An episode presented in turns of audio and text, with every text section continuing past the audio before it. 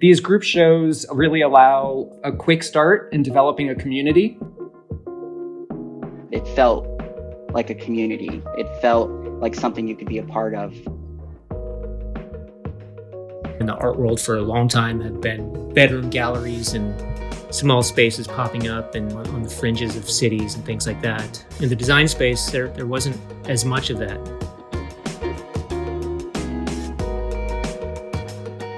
From NYC by Design, this is The Mic, a podcast that offers an inside look into New York City's most creative minds. I'm your host, Debbie Millman. From projects to products, inspirations, and more, join us each episode as I talk to members of New York City's design community about what makes design so outstanding. This season, we're exploring the theme of our future city. We'll discuss how New York is being revitalized, reinvented, and rediscovered through design. What better way to discuss the future of New York City than by welcoming those who bring together its best and up and coming talent. Today, we have three amazing guests to speak with us about the standout exhibitions they've curated featuring independent and emerging designers as part of NYC by Design's annual design festival this past November.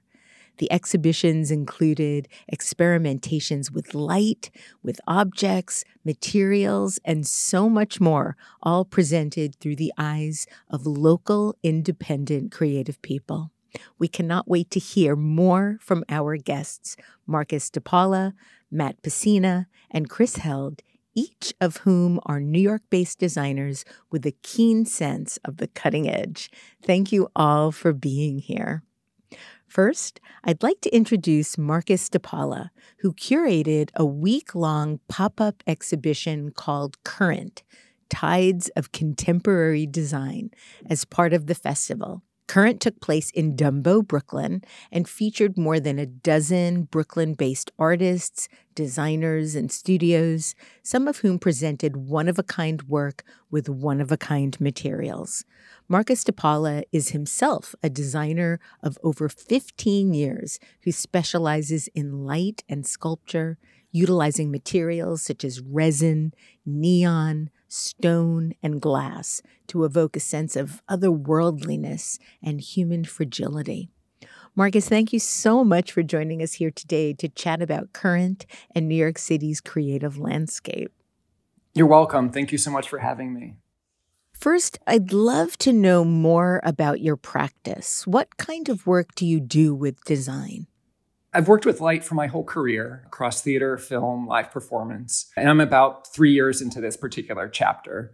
Uh, of my practice. And it really has come about as a result of those prior years of working in more temporary states, creating productions that come up and then come down and creating work that you've spent so much time and effort to put together, but then they kind of end up in a dumpster uh, shortly thereafter. So, in this chapter, really creating pieces that I hope to outlast myself out of materials that are millions of years old and really spending the time and effort to create, or at least challenge all of us to think about our own legacies. Could you tell us about the story, the origin story of how Current came together? My wife and I moved to Dumbo after leaving New York for about a year during the peak of the pandemic. And we came back, like all of us, wanting to rebuild that sense of community that we lost, that disconnect that we had. And we ended up finding studio space and an apartment in Dumbo with the help of a longtime Dumbo artist, uh, Dale Kaplan and she'd been pushing for artists to to come back uh, to Dumbo historically for decades was an artist hub, but probably in the last couple years of redevelopment also became a, a tech hub too. And many of those businesses left during the pandemic, and so there was an opportunity for artists to come back in and reclaim this space.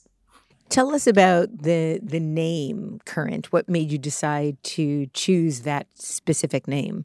So it has a couple different meanings.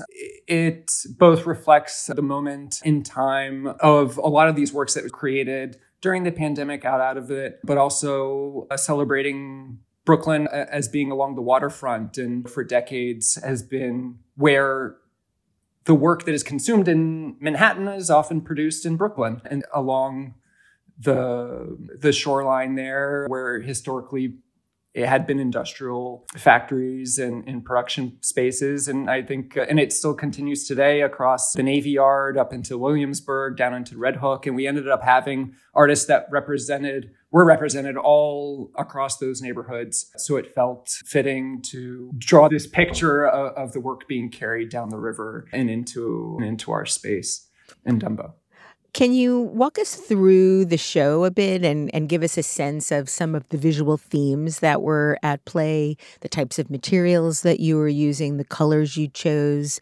and, and the concepts that the viewer encountered experiencing the show?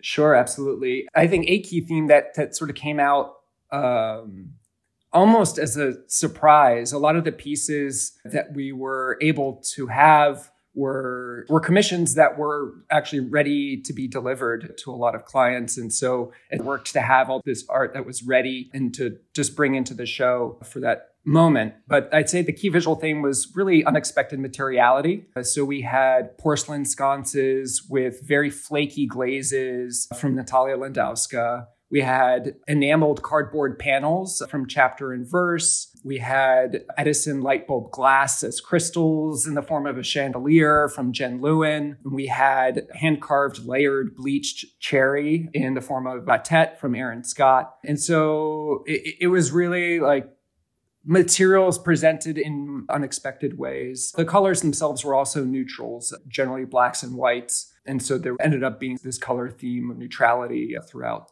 the space. As I was preparing my research for today's interview, I read that you craft light sculptures that evoke sci fi symbolism and imagine relics from another world. And I'm wondering if you can talk a little bit more about what that means and how you go about doing that. Sure. The inspiration really has come from I'd say core my my father is is a NASA engineer and so I grew up around really feeling like space as part of my reality. He'd bring home photos of some of the missions that uh, he was part of and as a young kid I would tape them side by side all along my walls and so grew up very connected to the cosmos and then also as part of that uh, really was into sci-fi cinema and, and I feel like there's been this renewed interest in that visual aesthetic, in particular with digital artists. And I've been quite taken by that and been inspired to try to create some of my own imagination into these real pieces. And it's interesting because I'm using materials that, classic materials that have for centuries been used in lighting, such as alabaster. Alabaster, traditionally from Italy, has been carved into sconces and chandeliers, even when they were using flame as the light source. And so I'm putting a interesting spin on it by using a more modern lighting, such as LED and neon, that create this this fun contrast in uh, perceived time from origins. You've said that as celestial inspired relics, your work seeks to call attention to civilizational fragility and have us question what will be left of us.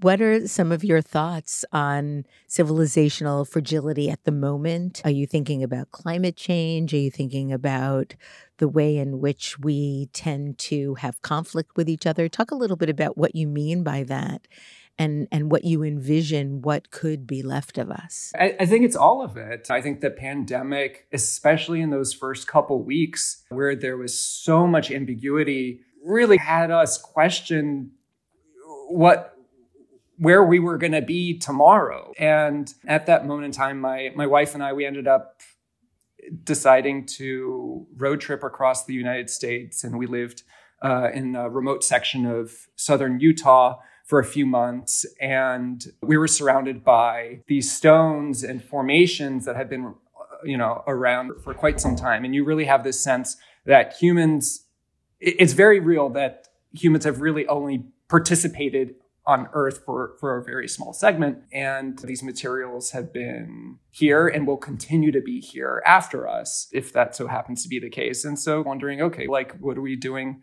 with our time here? How are we, how are we participating in these materials? And I ended up making a couple sculptures out of the volcanic rock that was in the, the, landscape there and did some research and found that those stones had been brought down during the ice age and the glacial flow and, and actually date back 15 to 20 million years. And so when I'm working with materials to create light pieces and things that will be in our home, it's just humbling to know that what we've brought in is has been around for so long and likely will continue to be around after and just that sense of relative place, I think, is something that's just really nice to have around us. Marcus, there is nothing older really in the universe than light. And in many ways, that's how we measure the age of the universe. What is it about light that intrigues you so much to center your practice around it? I'd say to all of us, light is inherent as a, a place for gathering, as a place for comfort and safety. You talk about or think about the first forms of light for human interaction, created light being campfire, right? And humans have always gathered around a campfire for sustenance, for safety, for uh, communal conversation. And so I'd like to create my pieces to reflect those needs, biological needs that we have. And so a lot of my pieces, most of my pieces actually function in the round. And so they could be placed in the center of a room, on a table, and in, in a way that draws uh, people together around them. And I feel like a lot of the pieces in the show had uh, similar similar themes. The chandeliers that we had and some of the other works were I'd say that they're sculptural primarily, and I'd say that was another theme of the show was really lighting a sculpture in, in very organic forms. So, for example, we had a manta, sort of manta ray like LED mesh from Jason Krugman, the wall and chandelier configurations of graphic lines from James Dieter, and we really had no traditional lamp with shade fixtures. Everything felt like an artistic expression, and we ended up creating little vignettes, little moments that the light centered around with the other pieces. And so there was definitely like this interaction between the light and the tables that they were above, the seating arrangements. And we lucked out that Natalia Landowska, who was, she created the ceramic sconces, but she was also an incredible and talented interior designer. And she paired the works together in a way that really felt like there was a dialogue. And I think a really a, a, great benefit of being part of an exhibition like this is that the works can speak to each other as opposed to having one's own work in a solo booth at a show. There doesn't need to be any sort of imagination how this might be in a communal space. And I think Natalia did a phenomenal job and using to sort of create these centers of uh, community in all the little vignettes we had the exhibition was just outstanding and no pun intended, or maybe a little bit of a pun intended, really illuminating. Marcus de Paula, thank you so much for joining me here today on the mic. And if you could stick around a little bit, I'd love to have you rejoin our conversation after I chat with Matt Pecina and Chris Held. Thank you. Next, I'm happy to introduce Matt Pecina, Director of Special Projects for creative studio Pink Essay, which curated a days long exhibition as part of its ongoing series titled Physical Education and was featured as part of the NYC by Design Festival. Matt is a self taught interdisciplinary artist, designer, and creative director. He is also the founder of Guapo, a design studio blurring the lines between streetwear, furniture, and mixed media art. Matt, thank you so much for being here. Uh, thank you for having me as well. Matt, first, we'd love to know more about how you discovered your passion for design and how you became such a master being self taught. I went to art school my freshman year of art school at School of the Art Institute of Chicago, completely lost, knowing I definitely wanted to do something creative. I felt like there was nothing else for me out there in the world. But school was so expensive and it, I was pretty overwhelmed and had to drop out do it was right around the like 2007 2008 financial crisis. We weren't getting loans. And that was a very like big panic button for me. I was like what am i going to do? This was all i had going for me. I needed to get a job. Moved back home needed to get a job went to the mall and was like what's the coolest job i can do here? Just searching for something. And i ended up getting a job at Anthropologie as a window display designer just at my local mall. I was 19, foundation year of art school, and I got a job where I was given a budget, I was given a theme, and I was asked to like go and buy materials, design a window, present it to my manager and to corporate. It got approved. It would get approved and then I'd install. And I think that's just a very foundational way of how any sort of design work. I'm a set designer and a prop stylist. It's essentially the same method of work that, that I do. And that sort of illuminated, I think, design for me as a way to, to be creative forever and to do it professionally. I sort of began to see how that was something that could be applied to so many different industries and so many different ways of making and, and creating.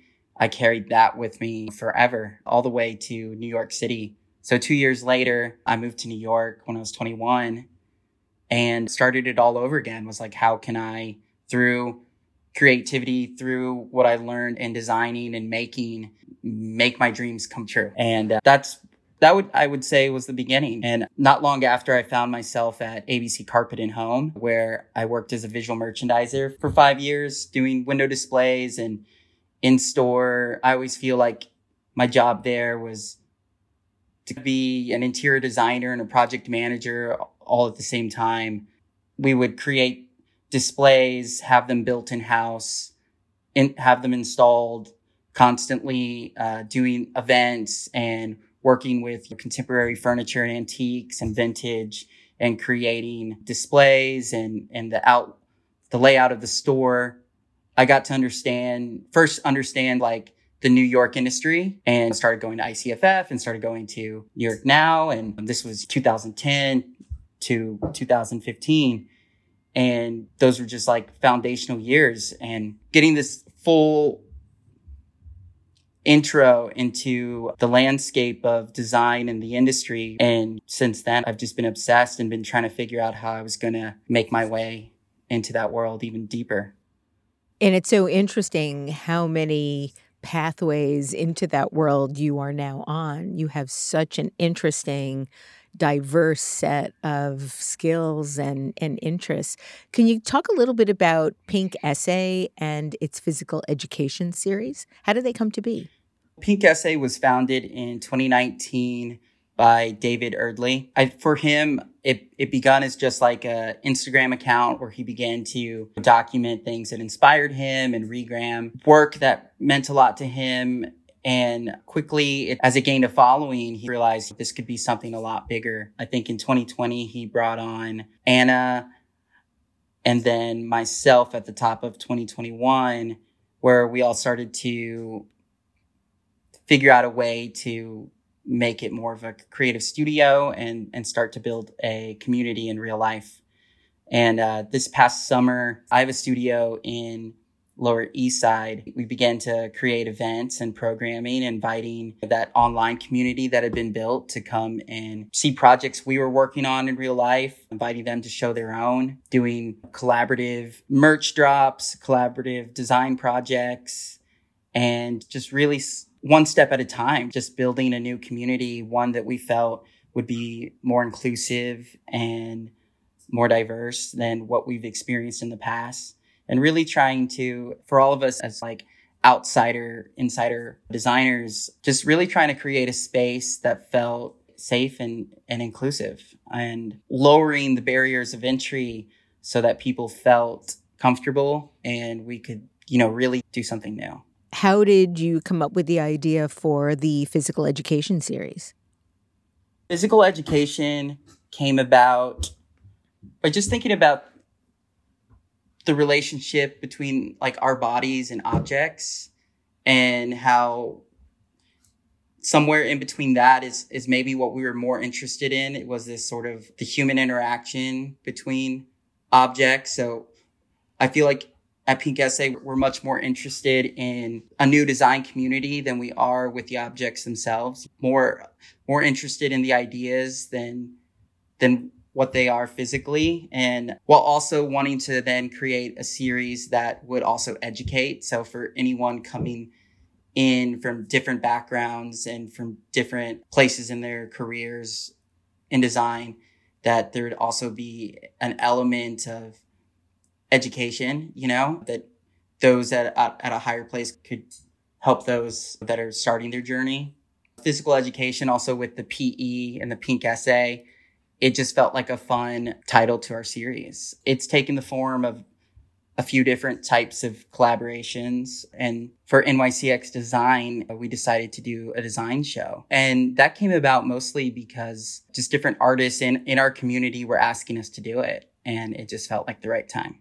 One of the sub themes of your exhibition was the idea of parallax. What is parallax and what does it mean to you? The idea of our sub theme Parallax 101 was conceived by John Vuig of the High Key, who had a really amazing piece in our show as well. He reached out to us offering a lot of help and a lot of willingness to put the show together. He helped me curate the show. He helped me put it together and apply to be a part of NYCX Design. So shout out John Vuig and his work in putting together this show for Pink Essay.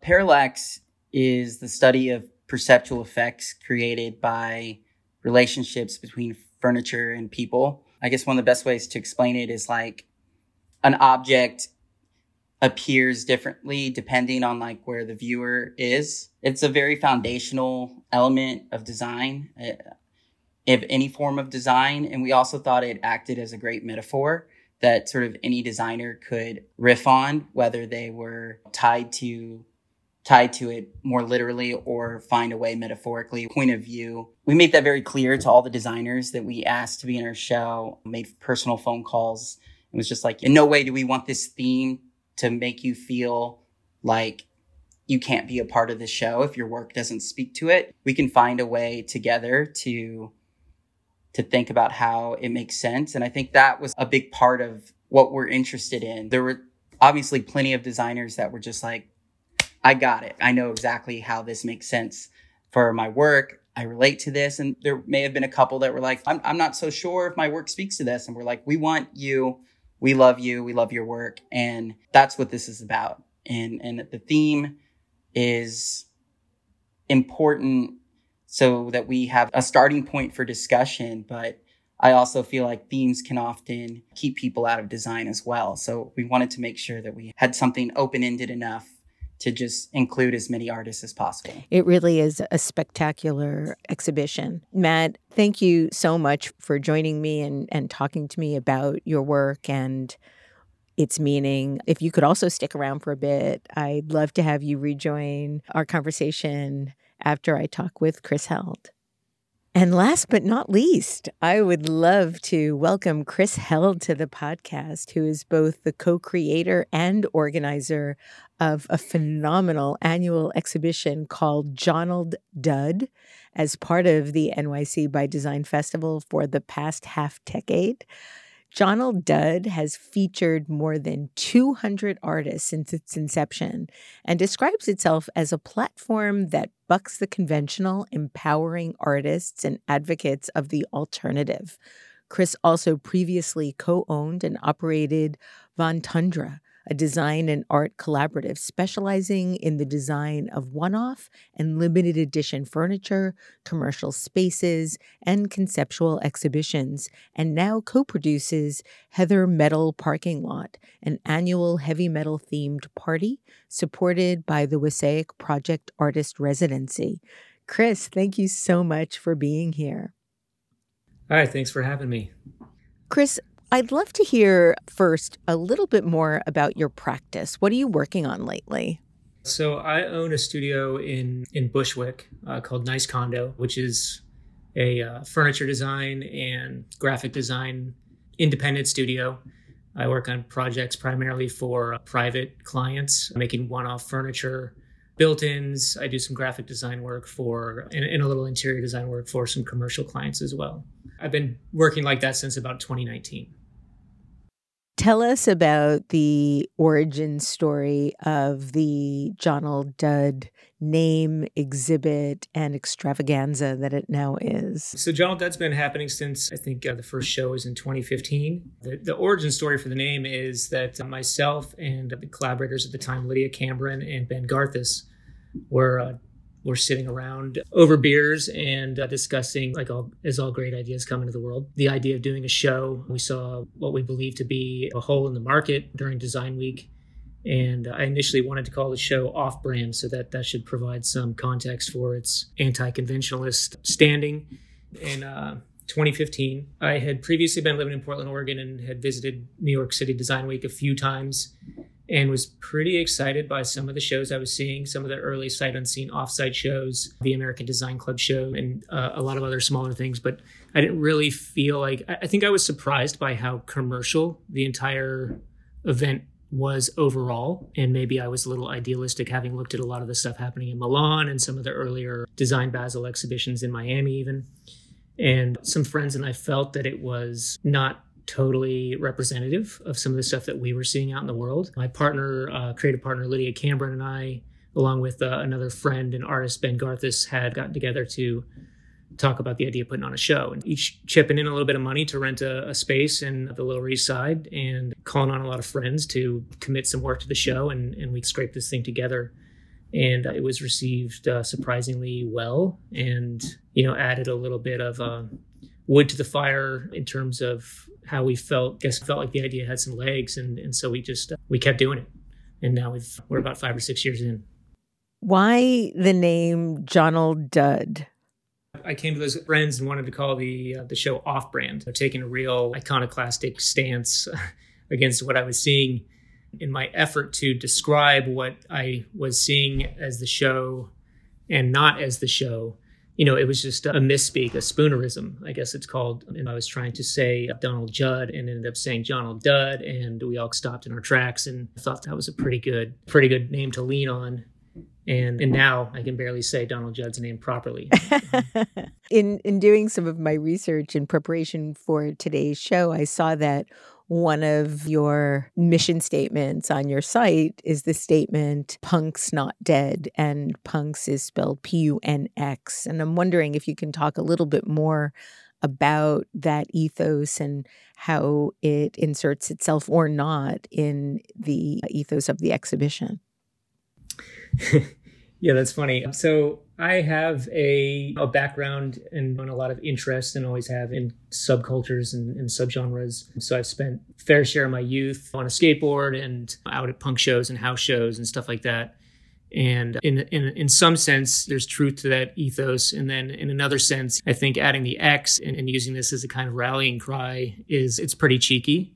Um, a little like a mall punkish, and I think a call for things to not be taken too seriously. I think at the end of the day, we all have to appreciate that we're making weird narrative chairs and goopy vases and just some really fun stuff. We're lucky to be in the position that we are to uh, be able to do this stuff. Can you talk about how you went about visualizing this year's show, some of the colors, materials, concepts, and so forth that were at play, and how they interrelated with each other to manifest the spirit that you created this year? I think every year is the same and every year is kind of different in a sense. We don't lead with any strong and specific call to action or any sort of framework in, in terms of a theme. The show curates itself every year in a way. And I think Lydia and I both go into it with an effort to be objective as curators, as impossible as that might seem. That sort of includes trying to pull our own aesthetic choices and preferences out of the mix as much as possible, taking some chances on some pieces whose work we might not totally understand. And uh, that ends up leading to a pretty diverse range of works. Uh, a lot of work that is um, maybe on the fringes of what you could typically see at a design convention. And then you get some stuff that maybe in isolation would not even read as uh, part of that design discussion. Some of the earlier shows, we did a lot of outreach to people. And my background as a fine artist and in the arts community, I, I was connected to that scene and we invited people that maybe weren't really design minded or, or, interested at all and they would pull a piece out of someone's larger conceptual installation and show it in the context of someone's industrial design minded lamp and then all of a sudden they would have this kind of conversation together that's the, vibe every year there's a lot of things that are playing off of each other due to proximity this year's show was located in the Canal Street Market. How did the setting work in conjunction with the show? This was a first for us to be in a context like this. And in previous years, we had pretty much been cruising Craigslist for derelict spaces and storefronts and renting old 99 cent shops and spending two days shoveling trash out and then installing all the work. So to have a space like this that was a retail experience shopping space with other vendors was pretty specific. And we talked a lot about how much we should gear the installation towards um, that specific context. And I think in the end, we decided that it was um, best to move forward in in the way that we typically do, which is we play to the physical nature of the space, but not so much the concept of what either the space is or was. The installation itself becomes more of just a, a formal voice in in the mix, and I think steering away from any kind of hard theme keeps the platform a little bit in the background because the platform already has this big presence in the space and it's all the work is sitting on this singular item. So it it does have a big impact on the show and we want it to for the reasons that i mentioned prior. But i think to go too thematic with it would have it screaming and competing with the work. Did anything surprise you about the contributions this year in the exhibit I'm surprised every year because the work is it gets better and better the work that's submitted every year. And we're looking for the weird stuff and then we get weird stuff that's even breaking with with the ceilings of our imaginations in a way. Anything specific that's that stands out? I mean there's I think there's a lot of people working in a narrative space and they are beyond just certainly just making weird furniture. They are photographing it in ways and contexts that further a story and create an environment all on their own. So there's a lot of I think, world building happening that is uh, super rich. And I'm not sure where that comes from. That's always certainly been a part of art making. And I think that it coming into the design space, um, that feels fresher. And it's nice to have that represented in, in the mix. Chris, thank you so much for speaking with me today. I'd like to ask Matt Pecina and Marcus DePaula to come back and rejoin us so we could have a, a joint discussion. My first question is what do you think emerging and independent designers are bringing to the table now that is unique from more established creative people? I'll, I'll speak uh, a little bit from myself and, and from some of the other stuff that we see out there. That I think, as an emerging artist or designer, it's it's the art first and foremost, and that's the inspiration, and that's 100% what you're excited about and why you're there. And so I think the work ends up being much more sculptural, one off, unique. And for myself, I, didn't really have like yet the concept of economics really you're not paying attention to how much time you're putting into a piece and you're not really comparing your time to how much the piece could only sell for example and so you're making something that would be practically completely unrealistic to get uh, a, a fair amount for the time that you put into it but that kind of makes it all the more fun. You're not doing it necessarily for the their paycheck. You're doing it because you have to express uh, the artistic fire that's in your belly. And so I think we're actually seeing more space in the design world and this greater crossover between fine art and design, where there's greater interest in market for functional art and collectible design. And so pieces that don't have a very specific place in, in, the concept of like production, for example. They really are one offs and they really are sculpture as much as they are functional or even perhaps conceptually functional, not practically, which is okay too. And so to me, that's this exciting space that I'm seeing a lot of emerging designers and, and artists dabble in. And I think there's a greater excitement around this space in between. Absolutely, I agree. Chris, Matthew, any additional thoughts on what you think emerging and independent designers are are offering that's more unique than the more established creative, well, or the creative establishment, as we can call it, I guess?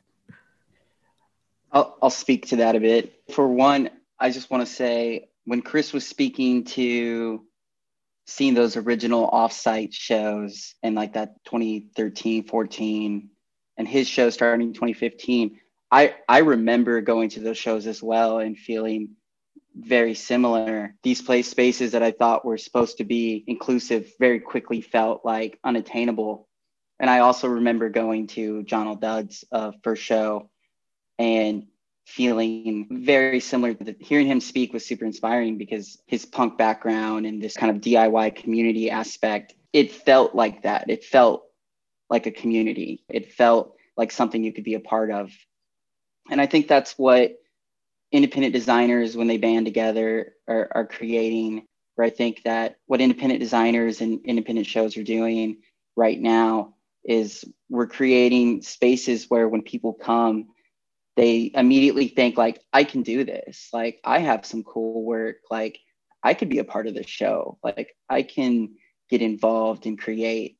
What do you see as the biggest challenges new designers face in getting their work into the spotlight today? And how do you believe that collaborations like yours can help them overcome some of those obstacles and then ultimately accomplish getting their work into the spotlight? I'd say the the show that I put together was very much a function of this challenge of being incredibly new to the art and design world, having no name for myself, yet wanting to participate in the NYCxDESIGN Festival and realizing that if I were just to do a, a, a studio visit, who's going to come to my studio if nobody knows who I am? And I'm actually in the bowels of a big building, thinking, okay, there's others literally around me, a block, couple blocks away around here, and rising tide lifts all ships. To continue to play off that metaphor, if you band together and have at least a, a, few others together, then it makes it more worthwhile for someone to stop by. So very practical in that sense, and then also not having money or really interest to to spend money on a booth in a big cavernous show and so trying to think like what could we do that would be different that could get some attention uh, that actually had a more interesting narrative than what we could offer by ourselves. Just to speak from my personal experience so even marcus's current show i actually had a, a collaboration between me and uh, a buddy of mine bronson of Work at Hand. We did a pillow stool collaboration that was featured in current show. That was, this year was my first time participating in any design shows. I've lived in New York for 10 years.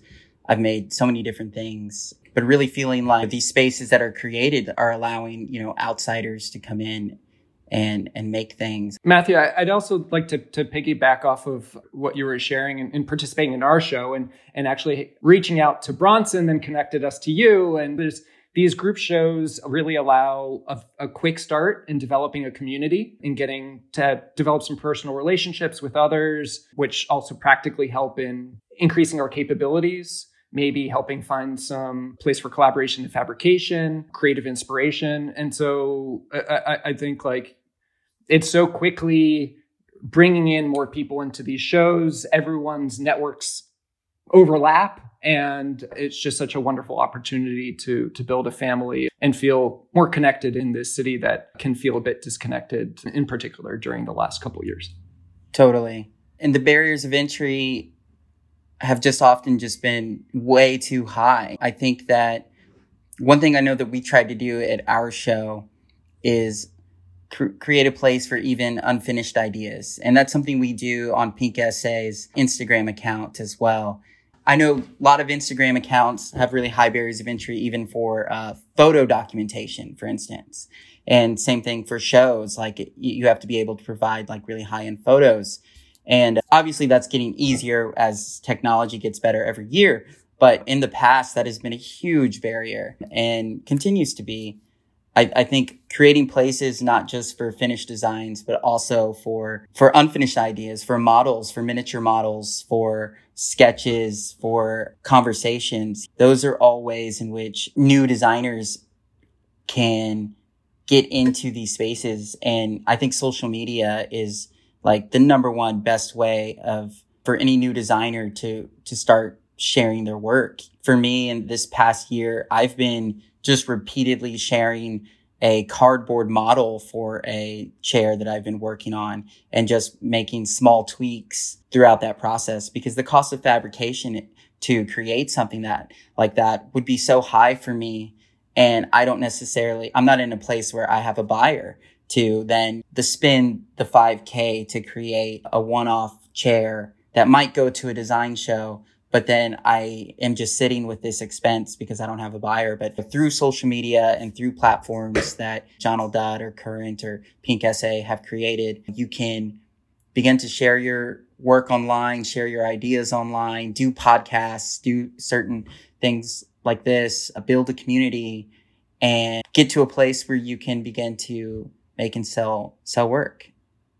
One of the things that I like so much about hosting this podcast is that it's simultaneously inspirational and also practical. And so I'd like to ask one last question of the three of you. What advice would you give to a young or new designer trying to navigate a career in design?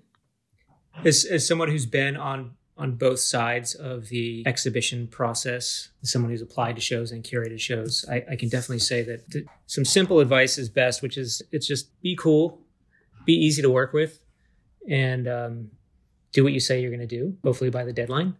And also, I know it's like photos in the past, good photos of the work have been a barrier, but if you can't afford good photos, take thoughtful photos, make them highly considered, and, and put some lowbrow, high flash stuff together that can look really intentional. Because people like when i'm putting together a show i want to share people's work. Like i want to pass it forward and i want to give them a platform and exposure. And uh, those are the only barriers to that. And it's a pretty small niche scene. Everyone everyone is eventually going to know each other. Thank you chris. Matthew marcus? The personal advice i would give a young designer that i often do something that's been really inspiring to me is streetwear. And that streetwear obviously came from skateboarding and punk music and hip hop, which are all really deep, like DIY community building cultures that have become pop culture today. I think streetwear is a great example of how one can start a brand, build a community.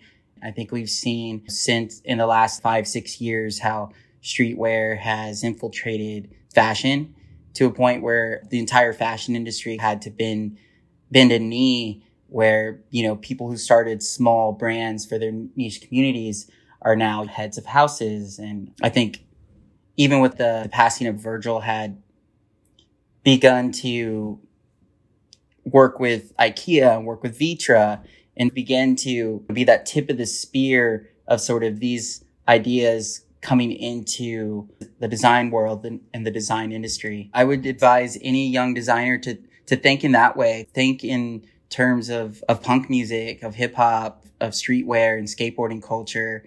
Use the resources you have, create with your friends, share your work as much as possible, and just do what you can. We saw how large brands were able to go from like a screen printed t-shirt to then uh, luxury cut and sew later and when they had the resources to do. And I think the same logic can be applied to design, whether that's 3D printing, whether that's plywood furniture, whether that's a cheaper means of creating uh, to to build your ideas and and build a following and just fo- follow your own path, go from there.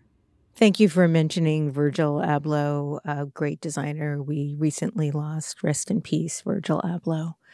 Marcus, last word with you. A bit of advice for young designers looking to try to break into the scene. My advice is to create your own opportunities, especially if you don't see things, if you don't see exhibits, if you don't see a space that you feel you could even participate in. I, I, think that's how the current show came together. And the, my other advice is just to ask too, right? So reach out to other designers, invite them to participate and create a group show, reach out to developers. We got our space donated by Two Trees, a local landlord, simply by bringing the show concept and, and a few uh, of us that had committed and saying, hey, this is what it could look like. And you have some open space here. Can we have it for a, a week or two? And also, I'd say just ask the press, right? Ask the press to come, figure out who's writing about work that's similar to yours, who's writing about the festival just ask galleries to come visit. And I think like we ended up doing outreach to uh, over 150 press folks, gallerists, other people that are in this space and in the community, all blind emails, but personal ones and saying, Hey, we really love what you do and we're new to this. And here's a bunch of us together. Please come out to the show and, and, and see the work. It'll be worthwhile. And if you don't see something that fits for you or doesn't feel right, make something that feels right, make your own. And there's fortunately, if you ask the right way and you present it in a way that is exciting, people will say. Never underestimate the power of asking. Absolutely, Marcus. Thank you so much. I really echo the sentiment of Matt and Marcus regarding taking some initiative to put something together yourself if you don't see space for yourself in existence. I think that's the best way to to build a community and, and really the fastest way to find some like-minded people.